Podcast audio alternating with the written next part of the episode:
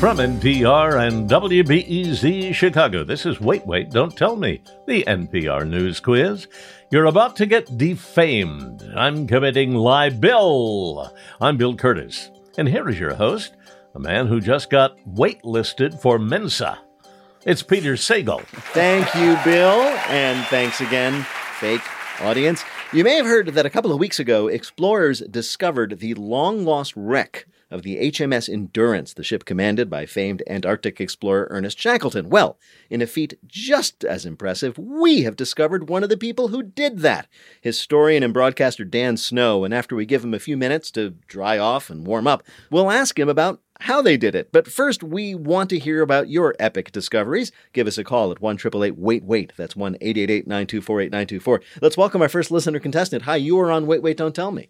Hello, this is Sammy Segir, and I'm calling from Fairfax, Virginia, right outside our nation's capital. Right outside our nation's capital. I think I should say far enough outside our nation's capital. Yeah. what do you do there? Are you part of our nation's permanent government, as many people in Fairfax are? I'm actually a freshman at George Mason University uh, studying hospitality management. However, when I'm not studying, I work at an indoor ice skating rink.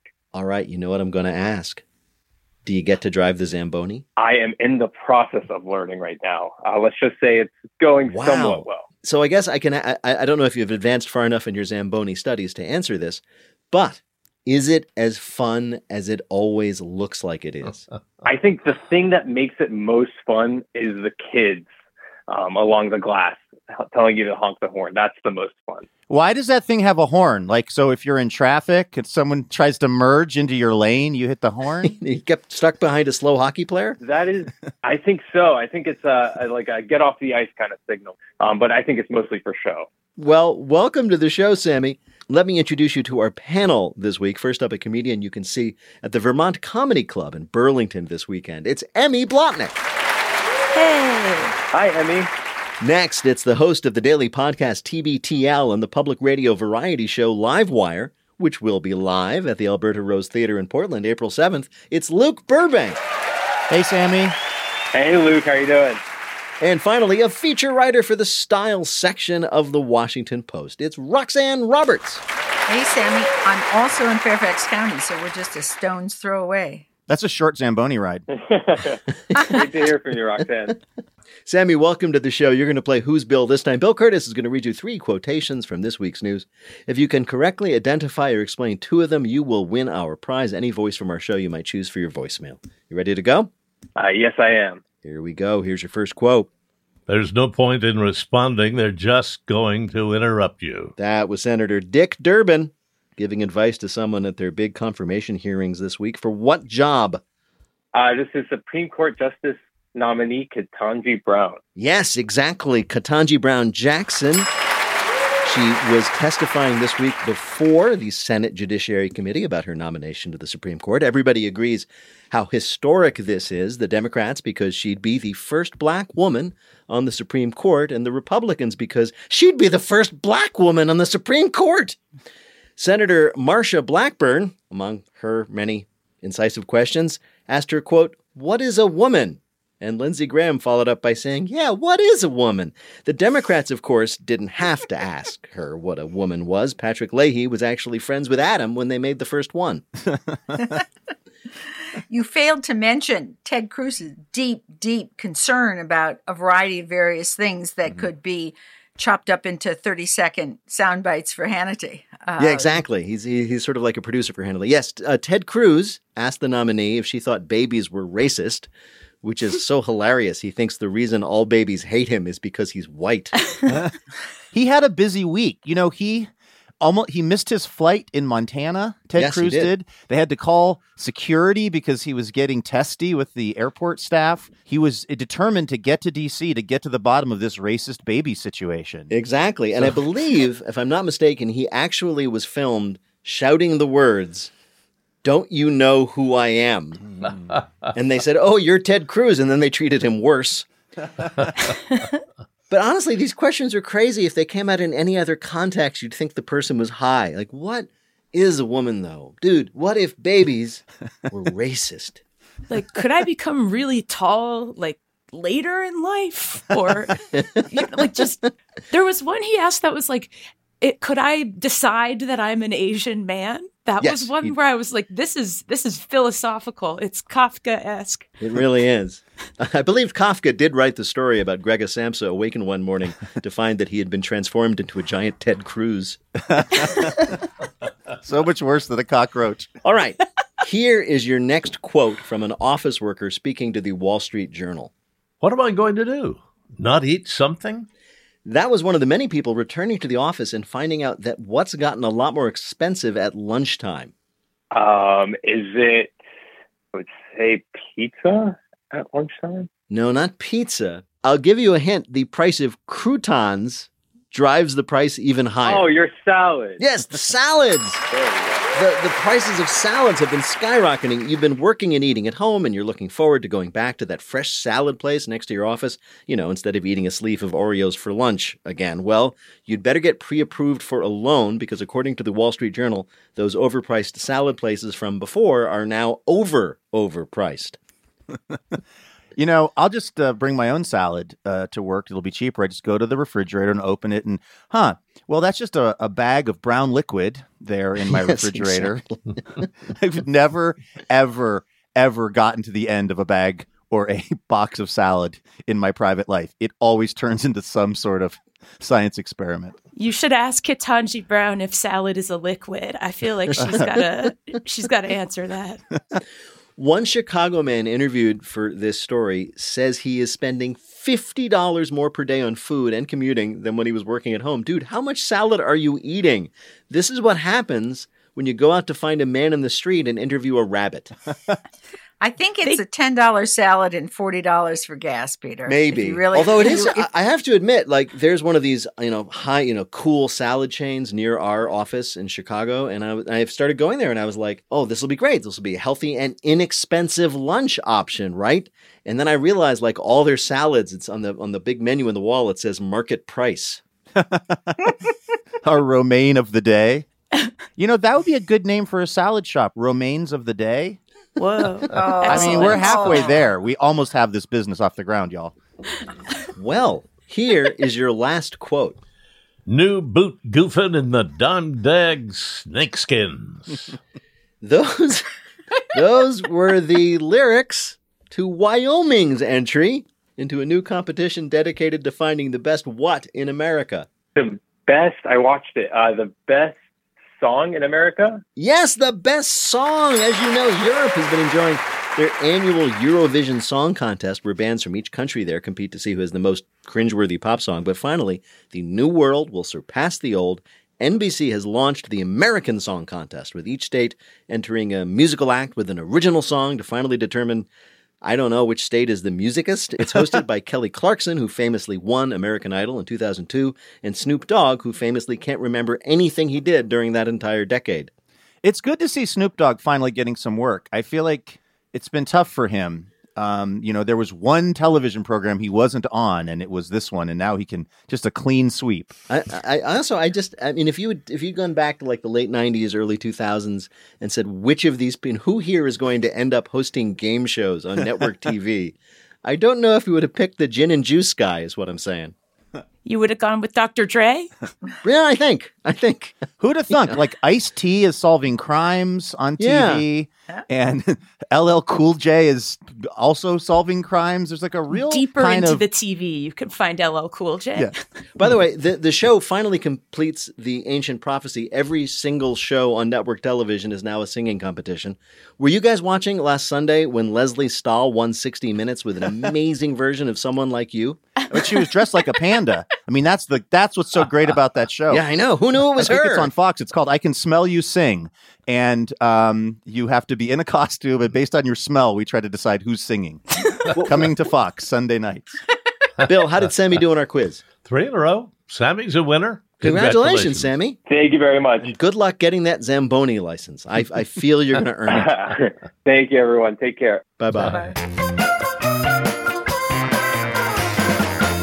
Right now, panel, it is time for you to answer some questions about this week's news. Emmy, this week, a lucky buyer won an auction on eBay paying $12,550 and became the owner of the first artificial diamond made from what? Oh God, bones. is it is the it bones of his enemies? No, no, Emmy. They they make diamonds in labs now, but I don't know what they're made of. Is that Yeah. one of those things? It's like Yes, Grown this is an artificial uh, diamond. Artificial diamonds are now pretty common. They can be made pretty much relatively easily in, in labs. uh, beyond meat. I'm not going to get this right. I can feel. You know, I will give you a hint. We don't know if this diamond was mined in the Hidden Valley. Oh my god, is it made of ranch dressing? It is made of ranch dressing. Wow, that was an amazing hint. It really was pretty good. I think, uh, by the way, yes, there's a diamond made of ranch dressing. So I think I know how salads got so expensive. The diamond was made by taking a bunch of Hidden Valley ranch dressing, roasting it to carbonize it, and then putting it under immense pressure. And then they finally put it, this diamond, in a beautiful setting with a crouton crown.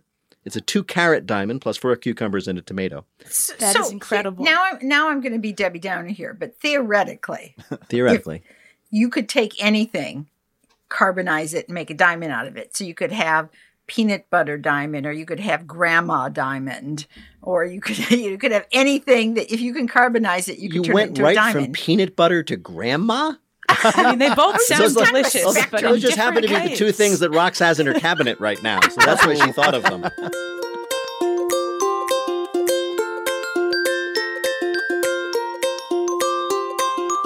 Coming up, it's time for a change in our Bluff the Listener game called 1 Wait Wait to Play. We'll be back in a minute with more of Wait Wait Don't Tell Me from NPR.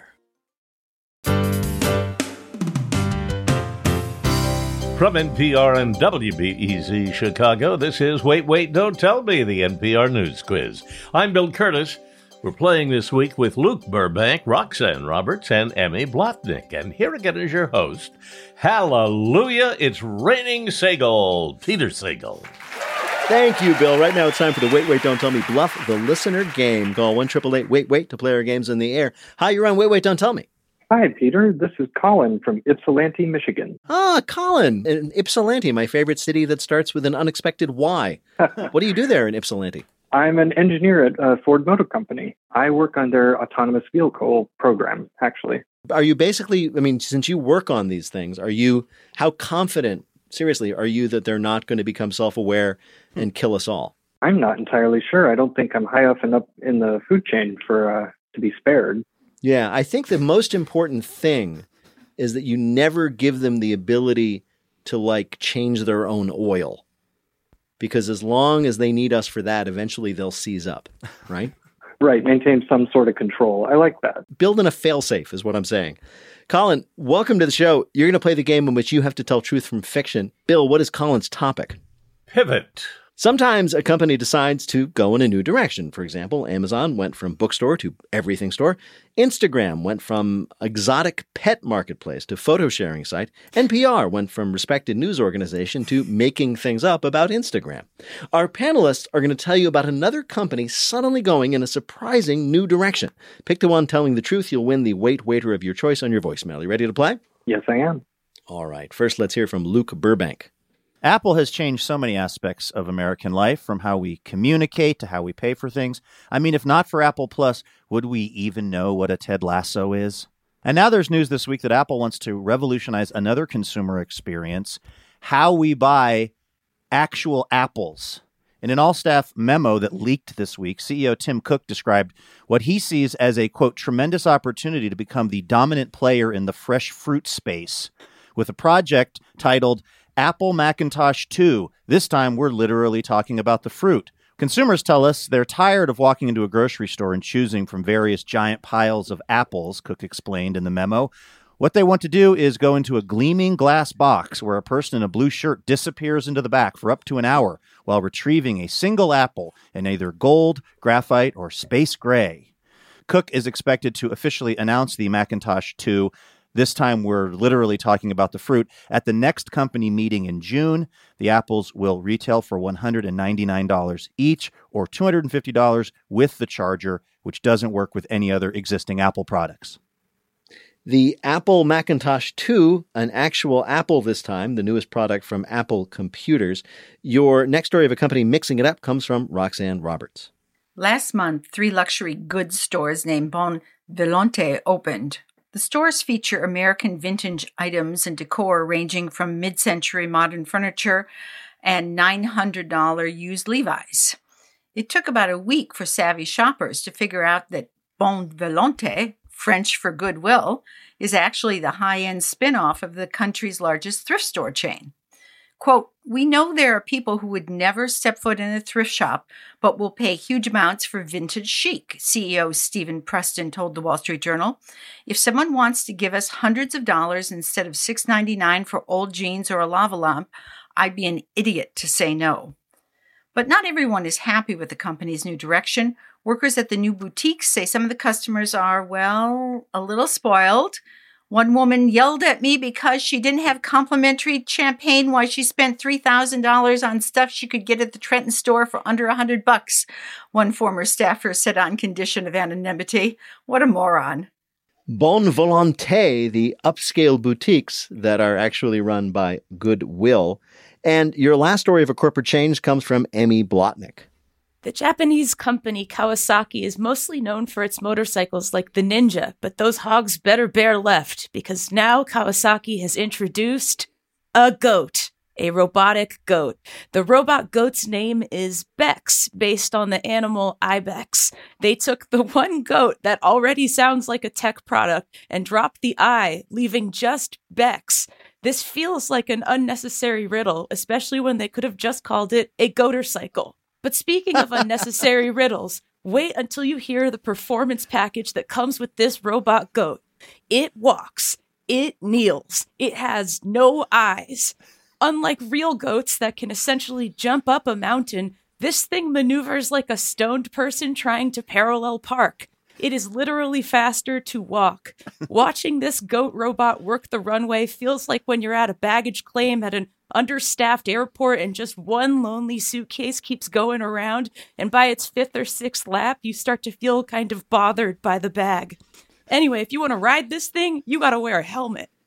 All right, here are your choices. Some well known company has taken a shift in a new direction. From Luke, was it Apple Computers now introducing the Apple Macintosh 2, an actual Apple this time, $199 custom piece of fruit.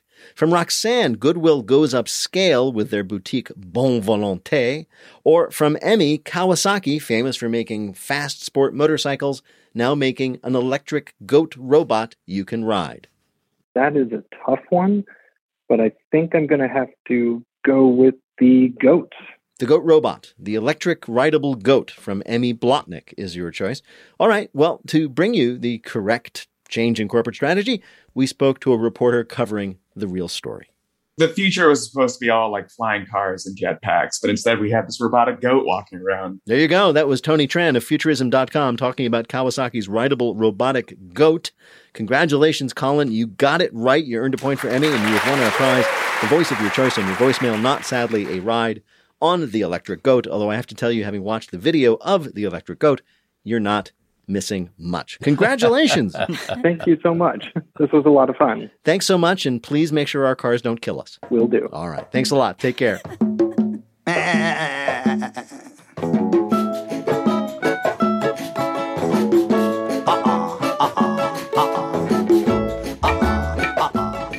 And now the game where people who do great things take a break and do just an okay thing by playing our game Not My Job. About three weeks ago, the wreck of Sir Ernest Shackleton's boat, the Endurance, lost since 1915, was found on the Antarctic sea bottom. Our guest, Dan Snow, was there. He was a historian on the Endurance 22, the ship which found the Endurance. And if you're a little confused, just remember the Endurance 22 was the one that did not sink. Dan Snow, welcome to Wait, Wait, Don't Tell Me. Thanks, I'm glad I'm here. I'm glad we didn't sink or get stuck in the ice. That would be bad, yes. Well, you know that. You're a historian. So let's get right to it. Tell us about this uh, expedition to find the Endurance. Uh, well, I grew up watching those amazing TV shows where they, the early, the early days, I guess, of TV history, where they just went, you know what, we're gonna, we're gonna go, we're gonna recreate the great journey of X or Cortez of Alexander the Great. So I, I've spent my whole career trying to trying to replicate those early pioneers of of broadcasting. This is by far the biggest. This was an expedition of of 50 crew members and 50 scientists and expedition members, so 100 people in all, sailing from Cape Town 10 days through the Southern Ocean, gigantic storms, very exciting. They delivered, the Southern Ocean delivered nicely. Then we got down to the Weddell Sea, choked with sea ice, Antarctic sea ice, then found this shipwreck 3,000 meters down the seabed below. We got through COVID, we got through geopolitical, you know, disharmony, and we actually found the wreck as well, which is unbelievable. That's always nice when that pays off.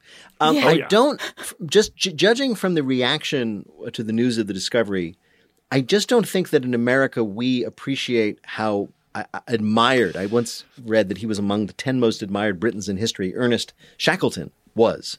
Um, because, and, and this despite the fact that he was technically a failure, right? He went on four expeditions to Antarctic. He failed absolutely at all four of them. He died for starting out, which is not really his fault, but starting out on the fourth one. He is, we love heroic failures here in the UK. And he was the ultimate heroic failure. And it's the, the, because the point is his heroism shines when it's because everything goes wrong that you become a hero. It's easy to be a hero when everything's great. It's like, it's not, I, I don't find it super exciting, like getting super pumped about Tom Brady or Wayne Gretzky. Like, you guys are just amazing, right? But, Sha- but Shackleton, he messed up. He screwed it. Like, it all went wrong all the time. And when it went wrong, he showed greatness. Yeah. He showed toughness and spirit and he showed compassion. He got everyone out. And that's why we love him in the UK. So very briefly, he he had the idea of sailing his ship, the Endurance, to uh, Antarctica to eventually get to the South Pole. I assume that's what he wanted to do, and instead they got stuck in the sea ice, frozen in. Yeah. So now, uh, more than hundred years later, you guys set out to find the ship. How did you know where it was? Well, there was a very brilliant New Zealand captain of endurance who was Shackleton's kind of number two called Frank Worsley. And he was taking uh, like um, celestial navigation readings every day on the ice. As as the ship was crunched in the ice, they were living on a camp beside the ship. And then when it eventually sank through the ice, um, he was taking readings. Whenever he saw the sun, which is not very often, he was you got his sextant out and he did a lat long. He used the stars and the moon, everything he could use. And he was brilliant. And we ended up, so he fixed this position and we found it around four and a half miles away from the, where he fixed that position. Unbelievable. And bear in mind, Unbelievably far away or unbelievably close? I think it's unbelievably close, right? All You're right. using I- kind of celestial, I- you know, just Okay. tough crowd. Jeepers I don't know mean, this is- anything about Wow. this. four miles away and you're using the old sextant method. Th- th- And by the way, it's cloudy, so he's only doing it the day after it sank now. But every day the ice is moving. You don't Right. know where it's moving, but it's on a kind of current. It looks like it's static, but it's moving. So you, you could have moved 12, even 20 miles over 24 hours. So he had to guess where the ship had been when it sank. And he did that so brilliantly that it was within uh, four miles from where we actually found it. Okay, I have a question then. We're talking about brilliance, but didn't they anticipate in advance that the ship would get surrounded by ice that would They were not crush told it was icy, Roxanne. That was a major failing on the planning part. uh, Roxanne, you, you raised a very important point here, and this is the thing about Shackleton: is he was completely useless in many respects, and this is why he's a hero for our time. This is why he's a, a relatable hero. So Shackleton was hopeless at raising money. Right. He was a hopeless husband. He was a hopeless planner. His expeditions were wildly underprepared. The Norwegian whalers on South Georgia, this island down there near the Antarctic, so they said, do not go into the Weddell Sea this year because it is full of ice. He said, I'm not listening to you Norwegians who know all about it and have all your local knowledge. I'm going to overrule you and I'm going to go to the Weddell Sea anyway. So he needed to be brilliant because he kept getting his crews in these terrible situations, right? So his his great skill in life was saving other people from his utter lack of skill. There it is. that, that's exactly right. I'm just going to write that down and steal it. So I have a lot of practical questions. So you said that it was four and a half miles away, and you said it was three thousand meters down. Translating that into American, that's way deep. Yeah, 10,000 feet. And and now that you have found this this long sought ship, which no one ever thought would ever see again, what are we going to do with it? We're going to do absolutely nothing with it. That's the excitement. I mean, it's uh, we're going to look. We're going to marvel at it. But isn't it amazing? You're right. Your first point is these ships would sink beneath the sea ten thousand feet. hundred years ago, you think, well, that's that. That story's over. Now, because of technology, that story is that story's beginning. It's got another chapter. That the ship's being beautifully well preserved. We're not allowed to touch anything, nor would we wish to. We, but but the amazing, we did take laser scans to within mil, to within quarter inch resolution. So we've got a 3D model of that. We there are shoes, there are boots, there are uh, there is a, a flare gun on the on the on the deck. All of that is is going to be uh, brought to life this ship is going to become alive. I think like no other shipwreck on the planet. So that's amazing. You and your colleagues found the Endurance, which was one of the, I guess, great lost wrecks. What's next? Well, I mean that, that that is so interesting. I mean, I I get now there are other shipwrecks out there, of course. Uh, there's some some very well known uh, U.S. shipwrecks, some British shipwrecks around. There's a Russian shipwreck in the Arctic. I have a pair of prescription sunglasses that fell off my face on a boat once, and I'd really like to find them. I don't know if there's anything we can do about that, but Could you put that on your list? what They were nice glasses, right, Emmy? They were they were pretty nice. I was like, I should ask. I should needed- ask Dan about this. While all I we have- need is the all we need all we need is like the position within four and a half miles and a few million dollars. Oh yeah. True. well, Dan Snow, it is really fascinating to hear about this expedition, which I thought was really cool. But we have, in fact, as we must, we've asked you here to play a game that this time we're calling. I've just discovered Bucky Ched. So you helped discover the endurance at the bottom of the Antarctic Sea, but we discovered Bucky Ched at the bottom of the just released lineup of the Lollapalooza Music Festival 2022. So we're going to ask you three questions about Bucky Chad and other acts you can discover at Lolla this summer here in Chicago. Answer two out of three of them correctly, you will win our prize for one of our listeners, the voice of anyone they might choose on our show for their voicemail. Bill, who is adventurer slash presenter Dan Snow playing for? Emily Hunter of Phoenix, Arizona. All right. You ready for this? Yeah, I love Phoenix. Yeah. Here's your first question. Very basic question. Who or what exactly is Bucky Ched? Is it A, a backup goalie for the Los Angeles Kings hockey team who moonlights as a DJ, B, a classical music ensemble that only plays Sex Pistols covers, or C, a computer running an AI program that generates random folk songs? Random word generator there. I um I think it is uh, um a. A, yes, it is A. Very good. Oh my goodness! It's, it's weird. 2022 is my year. I know, What? yes. But it's also very weird to hear a great Oxbridge accent express ins- uncertainty, right? Hmm. That's not how it Yeah, usually well, works. Listen, over like overconfident Oxbridge men is what got us all into this mess. In the first It's place. true. That's what got Nev- Shackleton never- stuck in the ice for nine months. Exactly. It's what gave us Boris Johnson. Never listen to it. Never to listen. this. If if you hear this voice, disregard anything it says. exactly. Yes, in fact, uh, Bucky Chad's real name is Garret Sparks, and he's apparently an excellent hockey goalie when he's not spinning records. All right, here's your next question. There's another DJ playing Lolla this year, a guy named DJ D-Sol, who spins electronica music. What is DJ D-Sol's other job? A. He's the assistant to Lollapalooza's graphic designer and he stuck his name onto the poster. B. He is the head of investment bank Goldman Sachs. Or C. It's DJ Bucky Ched trying to double up his gigs. Wow, that's that is a tough one. I've got a feeling. I I'm gonna go. I'm gonna go B. You're going to go B. He's the head of Goldman Sachs. You're right. That's who it is. His real name is David Solomon, and when he's not spinning electronica, he is the CEO of this very large, influential investment bank. That is bonkers. Isn't it, though? Yeah. Well, you're doing very well. You have one more question. Rapper Joyner Lucas is in the Lolla lineup, but he is threatening to drop out this year. Why? A. He's concerned about the lax COVID protocols, which he feels are premature given the progress of the virus.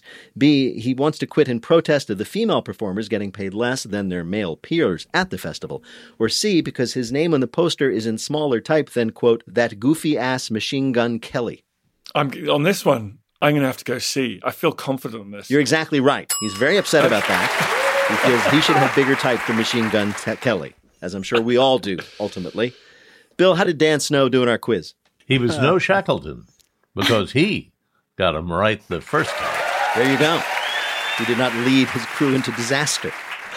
Dan Snow is a historian and part of the expedition that discovered Shackleton's endurance. You can also see and hear more from him at the Dan Snow History Hit podcast and TV channel. Dan Snow, thank you so much for joining us on Wait, Wait, Don't Tell Me. Thanks, guys. That was super fun. Thank you so much. It was a joy. Take care. Bye bye.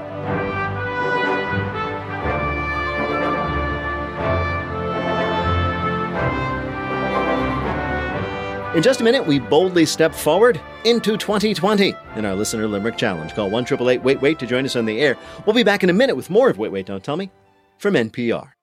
This message comes from NPR sponsor Smart Wool. Smart Wool makes merino wool socks and apparel to fuel your adventures outside because they want to see you doing what you love. Whether you're a peak bagger or a trailhead tailgater, Smart Wool is here to make sure your good times don't get spoiled by Mother Nature. So get outside and get comfortable out of your comfort zone. See what nature has to offer, even if it's your nature to just kick back. Go far, feel good. Support for NPR and the following message comes from Indeed. You rely on this podcast for news and trusted analysis, but do you have a source for day-to-day hiring needs? Go to Indeed.com slash wait to claim your $75 credit before March 31st. Terms and conditions apply. From NPR and WBEZ Chicago, this is Wait, Wait, Don't Tell Me, the NPR News Quiz. I'm Bill Kurtis. We are playing this week with Roxanne Roberts, Emmy Blotnick, and Luke Burbank. And here again is your host, a man who also just discovered a ship. Friendship. It's Peter Sagal. Thank you, Bill. In just a minute, Bill has a premonition about the future in our listener limerick challenge. If you'd like to play, give us a call at one triple eight wait wait. That's one eight eight eight nine two four eight nine two four. Right now, panel, it is of course time for more questions for you from the week's news. Luke, there's a new dating app out there, but it's not for everyone. Only who can use it? Um, who? Let's see. Oh, animals, uh, No. like non-human animals? No, no. Um, They're for humans, but humans in a particular situation. uh, in um, prison. No. Can I get a hint? Um, yes. Hopefully, there's a hire a babysitter link once you oh, hook up with somebody. parents. specifically Single parent- single parents. parents. Exactly right. dating as a single parent, as they know, it's very hard. But thanks to the new single parent dating app, now it's frustrating too. The app is called Stir. Who knows why? And it comes from the makers of Tinder. It's the perfect way to meet the man or woman your kids will soon hate. Presumably, people's profiles will include pictures and information about their kids, so it's an exponential increase in the ways you can be rejected. Uh, no, look, um, it's not you. It's your weird kid. So, I- I mean, obviously, the regular dating apps, lots of people are on there, and they are in fact single parents. But this is you have to be a single parent. Apparently, to- yes. to get It's- I mean, apparently, a lot of people go on the dating apps as single parents and try to hide the fact Mm. that they have children because that's not that, that, that the presumption is that right. makes them less attractive to. Sometimes, if a guy's like holding up a salmon, it's just like hiding his three-year-old that's behind the salmon. Right, exactly. Roxanne, we got some exciting news from the metaverse this week. A startup in Japan uh, has developed technology that will allow virtual reality users someday soon to experience what?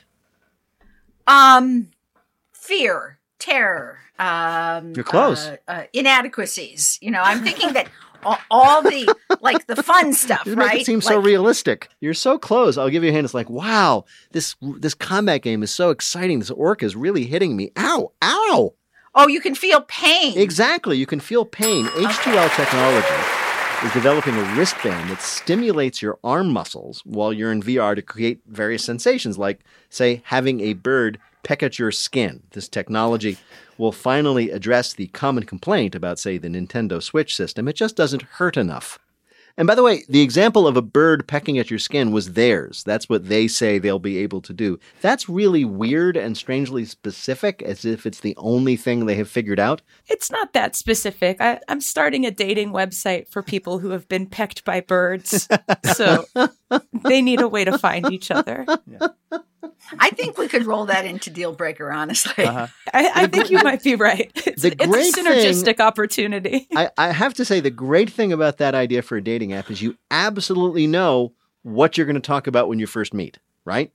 How big was that, it? The, yeah, how big was it? What kind of bird was it? Why did? Well, how many times did it peck Why you? did you piss it off? How many times is it? If I go through the rest of my life never being pecked by a bird, I'm good with that. Really? That sounds like a, a an incredibly unpleasant experience. Well, good luck finding a partner. yeah. Jeez. On There- Peck Your there's- Poison, Emmy's new dating app. Roxanne, in Japan, you can rent people to be wedding guests or mourners at a funeral. But one man there is making a very good living by renting himself out in order to do what? nothing. He's Exactly the do nothing right. guy. I, we, you, of course, you know this. It was reported by the Washington Post. So, if you're in Japan and you don't want to go to dinner alone, but you don't really want to talk to anybody either, Then you hire Shoji Morimoto, the do nothing guy, who will come and silently hang out with you for about $85. He does not initiate conversation, but he offers polite and brief reactions if you decide to do that. So it's sort of like your spouse, but you don't have to invest the 10 years before it reaches that point. When you ask him where you want to go to dinner, he'll just say, "I don't know." Right? Exactly, I yeah. don't. I don't. You choose. I've Yeah. been doing that for free for years Yeah, throughout multiple marriages. you didn't realize you were giving up that source of income. yeah. The the the one thing about this that bothered me is uh, that apparently one of the things he often does for people is he greets people at the finish line of road races, right? Because this is something that people want. They're going to go out and run a 5K or 10K, whatever, and they want somebody waiting for them. So they hire this guy to wait for them. And I'm like, wait a minute, you telling me that none of my friends really ever wanted to do that? And it sounds like that is doing something. And he's supposed to be the do nothing guy. If you're know, and it's also positioning weird- him to Good greet point. you, it's like Why would you hire this guy for doing that? You run a let's say you're running your first marathon and you're like you finish this thing and you're like, "Oh my god, I did this impossible thing." And he's like, I just want to see an unfamiliar face at the Exactly. end. You know?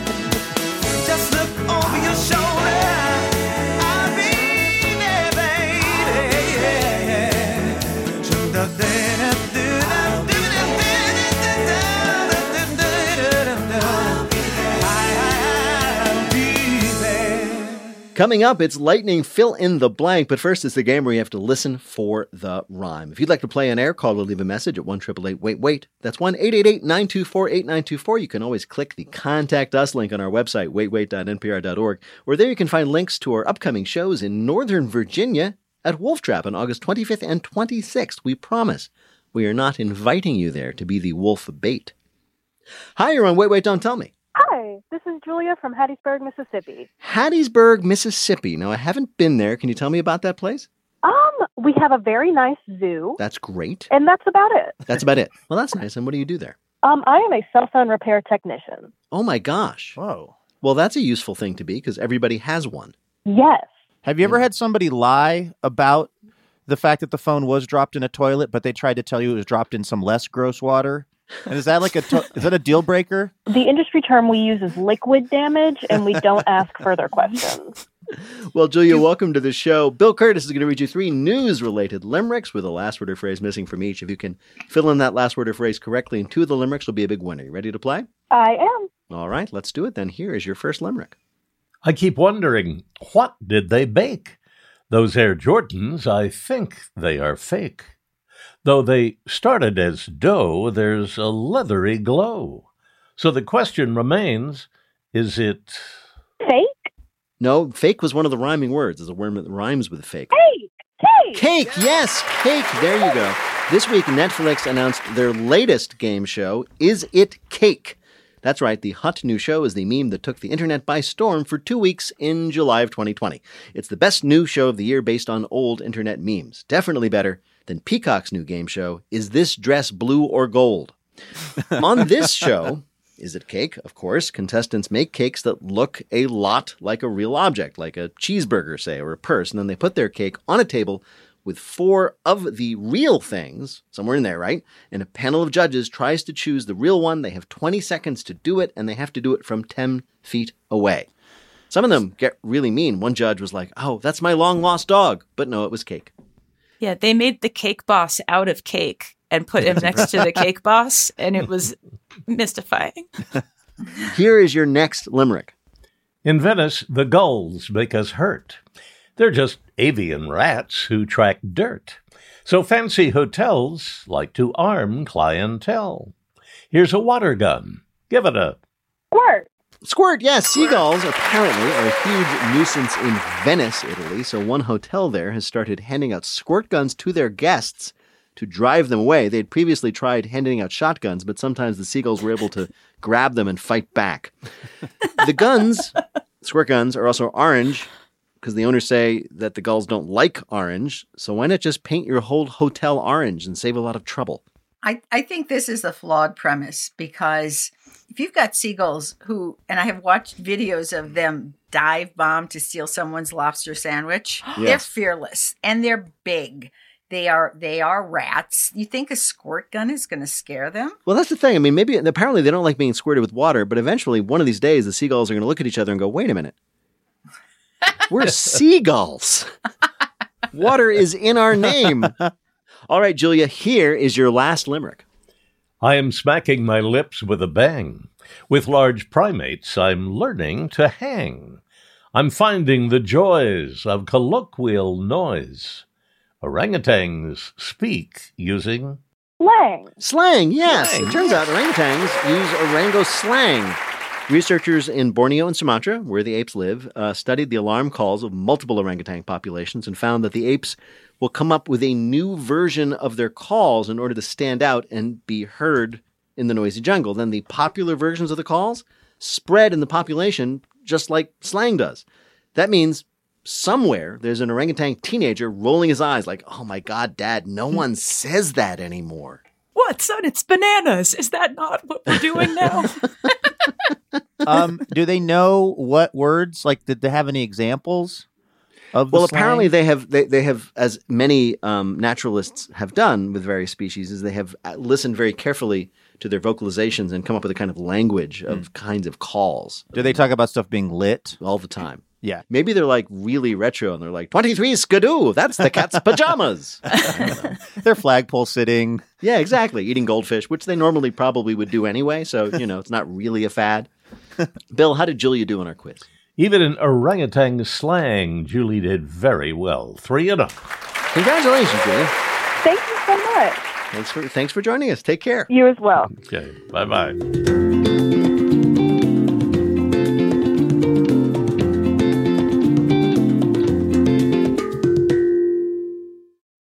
Support for NPR and the following podcast comes from Best Fiends, the perfect brain boosting puzzle game to keep you entertained in any situation. You know, like the DMV. Best Fiends turns spare moments into perfect opportunities to keep your brain excited and challenged. With thousands of fun puzzles and more added all the time, your brain may never run out of fun, unlike the DMV. Download Best Fiends free today on the App Store or Google Play. That's friends without the R, Best Fiends. Now it's time to move on to our final game, Lightning Fill in the Blank. Each of our players will have 60 seconds in which to answer as many fill in the blank questions as they can. Each correct answer now worth two points. Bill, can you give me the scores? Roxanne has two. Luke has three. Emmy has three. That means, Roxanne, you are in third place for the moment. The clock will start when I begin your first question. Fill in the blank. On Wednesday, the U.S. formally accused blank of war crimes. Vladimir Putin. Right, or Russia. On Tuesday, Justin Trudeau reached an agreement to remain Prime Minister of blank until 2025. Of Canada. Right. This week, a recently resigned Manhattan prosecutor said that Blank was indeed guilty of numerous felonies, in his opinion. Donald Trump. Right. On Wednesday, the U.S. consulate in Russia said that WNBA star Blank was in good health. Um, Gr- Gritty? Grit- Gritney? No, it's Brittney Griner, but I'll give it to you. This week, Okay. a burglar in Miami broke into a shoe store and got away with Blank. Shoe store got away with uh, uh, candy. No, 20 shoes, all of them left footed. They're the ones they display, right? On Monday, Shanghai Disneyland closed as China continued to battle a new surge of Blank. COVID. Right. On Tuesday, number one ranked Ashleigh Barty announced her retirement from Blank. From professional tennis. Right. This week, a woman in Brazil was rushed to the hospital after she refused to blank in front of her boyfriend. Uh, pass gas. Yes, indeed. And thank you for being so genteel about it. The hmm. 27 year old was hospitalized with trapped gas buildup because she was too embarrassed to pass the gas in front of her boyfriend. Still, her boyfriend was super supportive about the whole thing, saying, Don't worry, babe. I do it enough for both of us. Hmm. Bill, how did Roxanne do in our quiz? Very well. She has seven right for 14 more points. She now has 16 and the lead. All right, then. So I arbitrarily choose Ms. Blotnick to go next. Here we go. Fill in the blank. On Thursday, the White House announced it would be accepting 100,000 blanks from Ukraine. Uh, refugees? Right. This week, Moderna said that a trial showed that their blank was safe for use in young children. Vaccine? Yes, on Wednesday, Donald Trump pulled his endorsement of Alabama Representative Blank in the race for Senate there. Uh, Mo Brooks? Yes, this week it was revealed that the Miami city government spent $350,000 installing lights in a public park that blanks. Uh, closes? At sundown, that's right. This week, the governor of California proposed offering free blank cards for struggling drivers. Uh, gas? Yeah, prepaid gas cards. This week, a couple in North Carolina returned their new dog to a local shelter because they were worried that it was blank. A cat. No, they were worried that it was gay. A male dog was adopted by a couple in North Carolina who were shocked to see their dog humping another male dog, and they decided that dog must be gay rather than, just as experts would have told them, a dog. Bill, how did Emmy do in our quiz? She got five right. For 10 more points, she now has 13. But Rox still has the lead with 16. All right. How many right does Luke need to reach out and grasp that crown? Seven Roxanne's come head. 11. Luke. All right. All right, here we go. This is for the game, Luke. Fill in the blank. On Sunday, the Supreme Court announced that Justice Blank had been hospitalized with an infection. Clarence Thomas. Yes, on Tuesday, a Russian court convicted Putin critic Blank to an additional nine years in prison. Navalny. Right. On this week, Madeleine Albright, the first female Blank, passed away at 84. Secretary of State. Yes, on Monday, the chair of the Federal Reserve said they were taking the necessary steps to address Blank.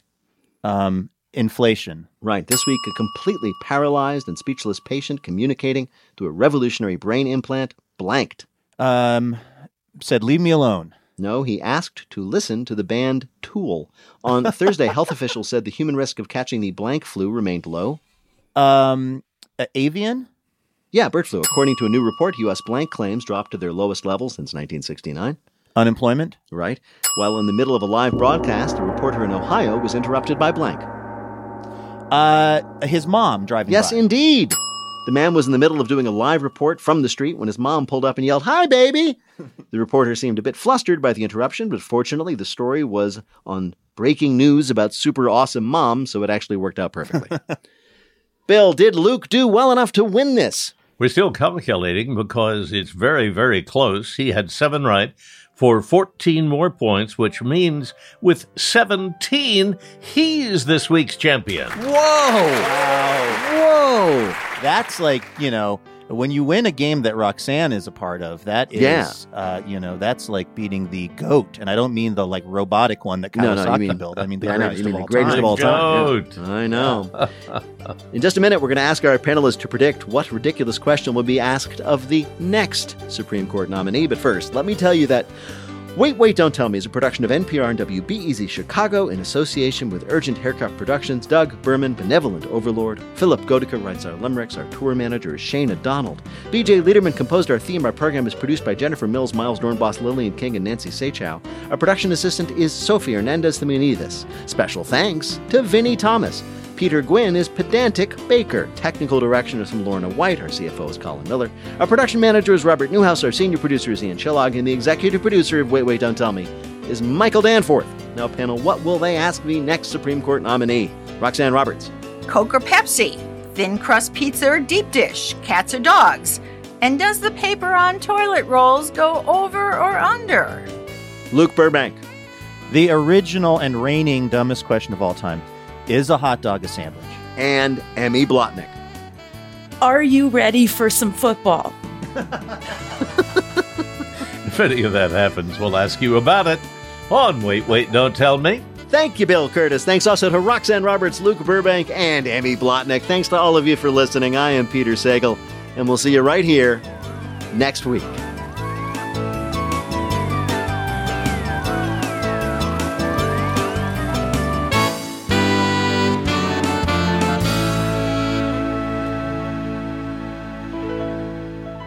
This is NPR.